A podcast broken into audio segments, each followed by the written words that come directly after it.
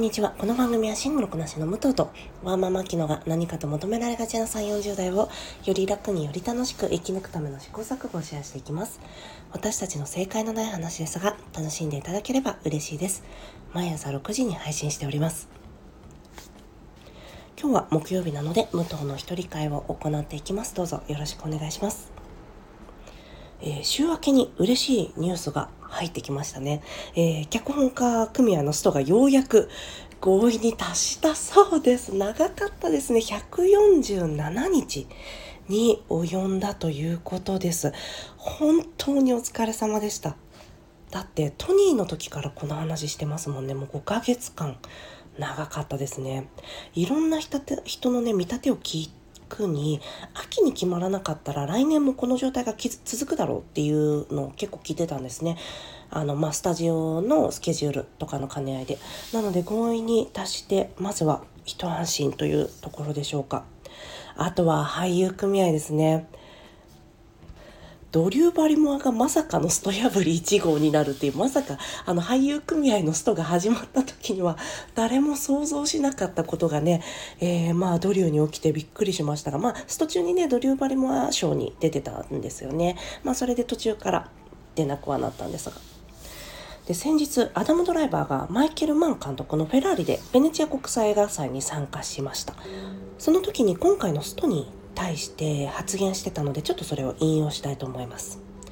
ネオンや STX エンターテインメントのような小さな配給会社がサグの求める要求を全て飲むことができるのに、ネットフリックスやアマゾンのような大会社が応じられないのはなぜでしょうと大手を非難しました。えー、サグが映画をサポートして暫定合意を結ぶたび、彼らがコラボレートする相手を喜んで支援していることが明確となり、逆に AMPTP、これが全米映画テレビ制作制作者協会なんですが、AMPTP はそうではないことがわかりますと、言ってたんです。本当にその通りで、A24 とかはもう結構前にね、えー合意に至っているんですよね。なので、まあ、ディズニーであったり、ユニバーサル、えー、ワーナーブラザーズなどの大手のスタジオが、要求飲めないわけがないんですよ。資金面でもね。ということで、まあ、一日も早い妥結を願っております。本来だったら、ね、9月にエミー賞をやってたはずだったので、まあ、それが1月になりましたけど、ゴールデングローブとね、すごいかぶっちゃうんですけどね、早く妥結されるよう願っておりますでは今日なんですが今日は朝日新聞の記事を一つご紹介したいと思います。あの、シンクジェンダーというね、連載があるんですが、それの望まぬ妊娠、男性不在の日本、女性や子供政策、フランスの視点はということで、フランスの視点を交えて、えー、日本での望まぬ妊娠を、えー、見てみようという記事になるんですが、皆さんも思ったことがあると思うんですが、このインタビューの中で、日本では買う側の男性についてなぜ買春するのかを問う報道は少なく若年女性の売春をパパ活と呼ぶなど女性の能動性にばかり注目が集まりますという質問があるんですね。これは私たちも日々感じているところなんでしないでしょうか妊娠は女性だけではできないのになんで日本では望まない妊娠や出産のリスクを女性だけが負わされ男性は匿名のまま責任を追及されることがないのかそしてじゃあフランスではどうなっているのかというのがこの記事に書かれていますもちろんねあの欧州がやってることが全部正しいっていうわけではないんですがこれは私たちにとってもすごく大きなヒントだなと思いましたので、えー、シェアさせていただきます。でこちらの記事なんですが、有料の、えー、朝日新聞デジタルの有料の記事となりますので、ちょっと半分だけご紹介をさせていただきます。もしよければお付き合いいただければ幸いです。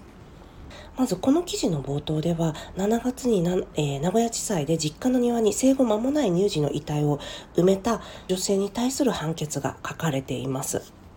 えー、この方は死体遺棄に問われていて、えー、風俗店で勤務しています。で、判決文は、風俗で十分な否認もせず、客と成功し、妊娠に気づかず、出産後に周囲に相談することもないまま、遺体を遺棄した経緯を鑑みると短絡的な行動と指摘せざるを得ず経緯や動機に組むべきものがあるとは言えないということで執行猶予付きの有罪判決を言い渡したという書き出しなんですね。でこういった話は私たちはこの日常生活をしている上でかなりたくさん見てきましたよね。この間も、えー、あきちゃんとお話ししている時確か社制責任の本をあきちゃんと感想をお話ししていた時にもうお伝えしたんですが虐待死っていうのは生後0日目が最も多くその後は、えー、3歳前後が多いとされています。そこでも男性の存在が透明であるということをお話ししていたかと思います。でこちらの記事ではパリを拠点に子ども家庭福祉を研究する阿波明子さんにインタビューして、えー、フランスとの差フランスの視点から見て、えー、日本とはどう異なっているのかというのを書かれています。まず判決をどう思ったかというとどうせ売春婦の問題なんだろうという意識があると思いましたと書かれています。でここで日本とは大きく異なるなとまず、えー、最初に思ったんですがフランスでは売春せざるを得ない状況にある人は被害者とみなして守らなければならない存在とされているそうです。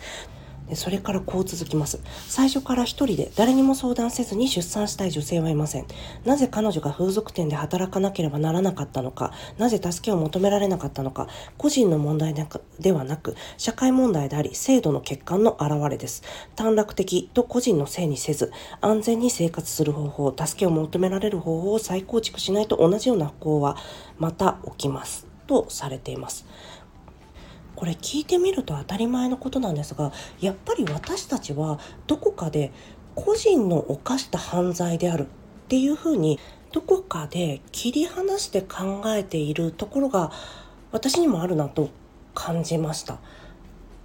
もちろんそこに対していつも男性が父親が不在であることに対する憤りはあるんですが個人間で起きてしまった悲しい出来事であるという認識が私の中にもあったように思います。でこの記事にはこうあります。売春する人の多くは不安定な生活状況や愛情、適した教育の欠如、性暴力や家族との断絶などを経験していることが明らかになっている。暴力被害経験のある男女は性生活に入る年齢が早まること、女性は早く初産を迎えることも分かっています。でこうしたトラウマから逃れるために、えー、売春することで経済的な自立を果たすこと。また加害者から褒められることなので自尊心の欠如を埋めていく。そういったことで被害者が救われたと感じる部分があるのはやはり容易に想像がつくと思います。自分は何かしらかのトラウマを抱えている時に何か自分には役立つものがある何かこれに秀でているとなったらそれがどういったことであろうとのめり込んでいくっていうことはあると思うんです。例えばこれは全く別の、えー、ネット記事で読んだ話なんですが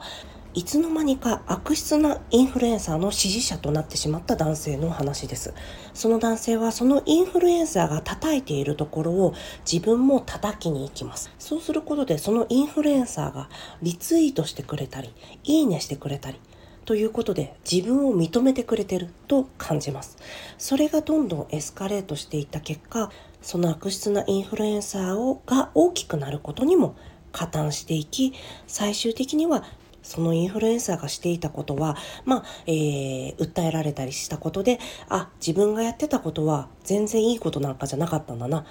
ていうふうに気がついたそうです。このように人は誰かに認めてもらいたい気持ちというのはどうしてもあって、そうして自分が思っていた方向とは違う先に向かってしまうことっていうのは誰しもあるんじゃないかなと思います。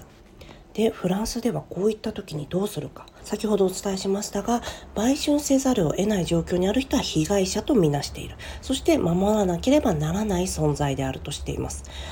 で特に未成年は保護の対象となり児童相談所が対応するんだそうです。各県には未成年売春被害のケアを専門とする機関があり被害者を見つけるためネットや夜の街を巡回したり話しかけやトラウマのケアをしたりするそうです。でここでも日本と大きく異なるかなと思います。皆さん東横キッズという言葉を聞いたことがありますでしょうか？あの新宿の歌舞伎町に、ま、東宝の映画館東宝シネマズがあるんですがその横に、えー、たむろする未成年者たちを、ま総称して東横キッズと呼んだりしています。で彼らや彼女たちの多くがやはり家庭に居場所がなくそういった場所に出向いているそうなんです。でそれに対して日本の大人たちは、まあ、どういったことをするかというと、えー、警察が来て、まあえー、今から報道しますというふうに声をかけたりして、まあ、そのまま家に返すそして家に返してもまた居場所がないからまたその場所に戻ってくるという悪循環が続いています。これに対して一般社団法人のコラボ中高生の居場所づくりをしていたんですね相談だったり食事の提供だったりシェルターであったりバスカフェを提供していたりしたんですが、まあ、それが先ほど申し上げました有名インフルエンサーに標的にされてしまった件になります。でこうやって本当はね手を差し伸べてくれる大人がいたはずなんですが悪質なインフルエンサーの嫌がらせによってその活動ができないという現状にあるということを余談ですがお話しいたしました。では次に日本では全然登場していない父親についてフランスではどうされているかご紹介したいと思います。まずですねちょっと父親の話とは離れるんですがフランスでは出産すると女性も男性と同じように自分の子として認知するかどうかを選択できるそうです。そして男性も女性も認知しない場合は国の子として出生証明書が作られ adopt family に迎えられる、えー、養子に出されるということになるそうです。私ここでちょっと脱線しちゃうんですがまさか女性が認知しなくていいと思わなかったんですよね。ここで私が何だろう人権についての意識がとても狭いものであってってすごく浅いところで考えていたなという反省がありました。ではちょっと続けますね。で、女性は父親と思われる男性が認知することを裁判所に求めることができるそうなんです。で、男性が裁判所の出願要請や DNA 検査に応じなかった場合には、強制的に父親だと決定され、養育費の支払いに義務が生じるそうです。で、ここからがすごいんですが、拒否しても社会保障を担当する部署が母親の代わりに請求、雇用主に手続きし、子供が18歳になるまで給与から転引きされるんだそうです。すごい。男性が裁判所の出願要請や DNA 検査に応じなかった場合には強制的に父親だと決定されるってすごくないですか？これ今すぐ日本でも導入したらいいと思うんですよね。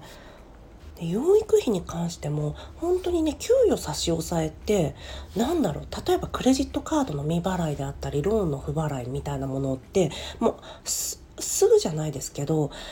まあ、えー、本人と連絡が取れなかったりあの本人に支払いの意思が確認ができなかった場合っていうのはすぐに会社に連絡されて給与から差し引かれるっていうのはね当たり前のように起こっていることだと思いなのでやろうと思っても何て言うんですかシステム的にちょっと大変なのでは？って思うじゃないですか。大丈夫です。もうそじその素地はできてるのでいつでもできます。では次に売春防止法の在り方について言及がありますのでちょっとご紹介したいと思います。私これも全然知らなかったんですが日本では法律で売春は禁じられているにもかかわらず女性が成人している場合回春する側っていうのは罰せられることはないんだそうです。私何かしら罰せられるんだろうって勝手に思ってたんですけどすごい何にも知らなかったっていうのをこの記事を読んでびっくりしたんです。本当に恥ずかしい限りなんですが。だから売春をしても、えー、売った人のみが罰せられて買った人は罰せられない。すごくないですか？ちなみにフランスでは厳罰が課されます。成人を売春した場合は罰金20万円から51万円。えー、組織的に斡旋した場合。20年の刑期と4億円の罰金なんだそうですだからあの今あれですよね芸人さんでいますよねピンクの髪の人ちょっと名前忘れちゃったけどあの人とかもまあ組織的にしかも高校生の売春斡旋してたわけだからこの20年の刑期と4億円の罰金にフランスだったら当たるんですよねきっと。あでごめんなさい次がありました。店15歳未満を売春した場合には最高で7年。罰金が1400万円が課されるそうです。罰金は国による一括徴収で払えなかった分は借金になり返済が終わるまで収入から天引きされ続けます。また亡くなった時には国が第一相続人となり残りの罰金を徴収します。なんだそうです。なのでこうしてフランスは回春する側が結構多額な罰金を払わなくてはいけないということになりますし組織的に斡旋した場合も20年の刑期と4億円の罰金こうして厳罰化することによって被害者を出さないようにするという仕組みが整っているんだと思います。でそれに対して日本えー、児童売春、児童ポルノ禁止法であれば、未成年を仕事として斡旋しても、最高で懲役7年、えー、罰金1000万円というフランスと比べると、だいぶ違いますよね。えー、フランスは20年で4億円の罰金。日本は懲役7年、最高で懲役7年、罰金1000万。で記事はこの後、えー、フランスでの匿名出産の受け入れというのをどうしているかという話に進んでいくんですがもうこの記事全部本当はご紹介したい本当に面白かったんですがこれ有料記事なのでさすがにちょっとまあ私が全部ご紹介するわけにはいかないなと思いますのでちょっとここまでにしておきたいと思います、えー、もしよかったらこちらリンクに貼っておきますのでご興味あったら読まれてみてください。朝日新聞デジタルの記事になります。でここでのね匿名出産の受け入れがさっき私が言ってた女性も認知しなくていいっていうのが全然分かってなかったっていうのの、まあ、詳しく内容が書いてあるのでなんか本当に私はあの人権後進国に生まれたなというのがここで何て言うんですかパチッと見せつけられましたね。でこちら記事を買うとその記事に対するコメントが読めるんですがそのコメントがすごく面白かったのでちょっとご紹介します、えー、こちらがですね朝日新聞の社会部の記者の方、えー、田淵しおりさんという方が望まない妊娠をする女性がいて妊娠させた男性が捨てるというパターンが日本の小説には繰り返し描かれてきたと指摘したのは文芸評論家の斉藤美奈子さんです。例えば森鴎外の舞姫、そして村上春樹、村上龍、石原慎太郎などの有名作家の作品にも当たり前のように出てきます。でちょっと中略するんですが、当事者が一方の性に偏っている日本社会の型を強く問い直すきっかけとなる記事です。誰もが当事者として。というコメントに対して、東京大学の准教授である藤田由衣子さんがこうコメントを返しています。えー、田淵しおり記者のコメントを読み高校の授業を思い出しました。授業で舞姫を習っている時国語教師に舞姫は女子が女子たちが怒り出すから嫌なんだそう読むものじゃないという内容のお説教をされました今思えば私たち女子高生の感覚の方がまっとうに思いますが指摘されているようなパターンを子どもの頃から普通と思わせるような教育の一例だと思い返しましたというコメントでしたすごく面白かったのでもしご興味ありましたら読まれてみてください。ではここから雑談なんですなんですが私たち、えー、2つ前の放送で、まあ、過去の恋愛を振り返ろうというのをやっていたんですね。なんですが私全然覚えてなくて本当にすみません本当にね出し惜しみしたとかなんだろうあえて言わなかったとかそういったことでは全くないんですがやっぱり過去の恋愛って過去すぎて忘れちゃうんだなっていうのがすごくね今回分かりました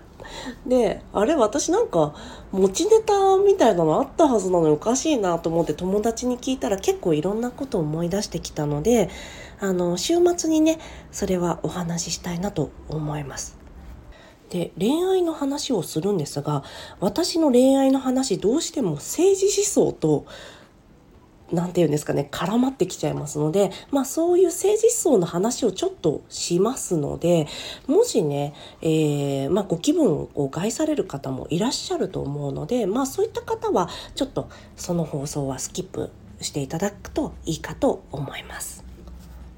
では今日も聞いていただきありがとうございます。この番組はスタンド FM はじめ各種ポッドキャストで配信しております。ハッシュタグ正解のない話でつぶやいていただきましたら私たちがいいねやコメントしに参ります。皆様のフォローやコメントいただけますと大変励みになりますのでぜひお待ちしております。明日はあきちゃんの一人会です。どうぞお楽しみください。ではまた次回失礼いたします。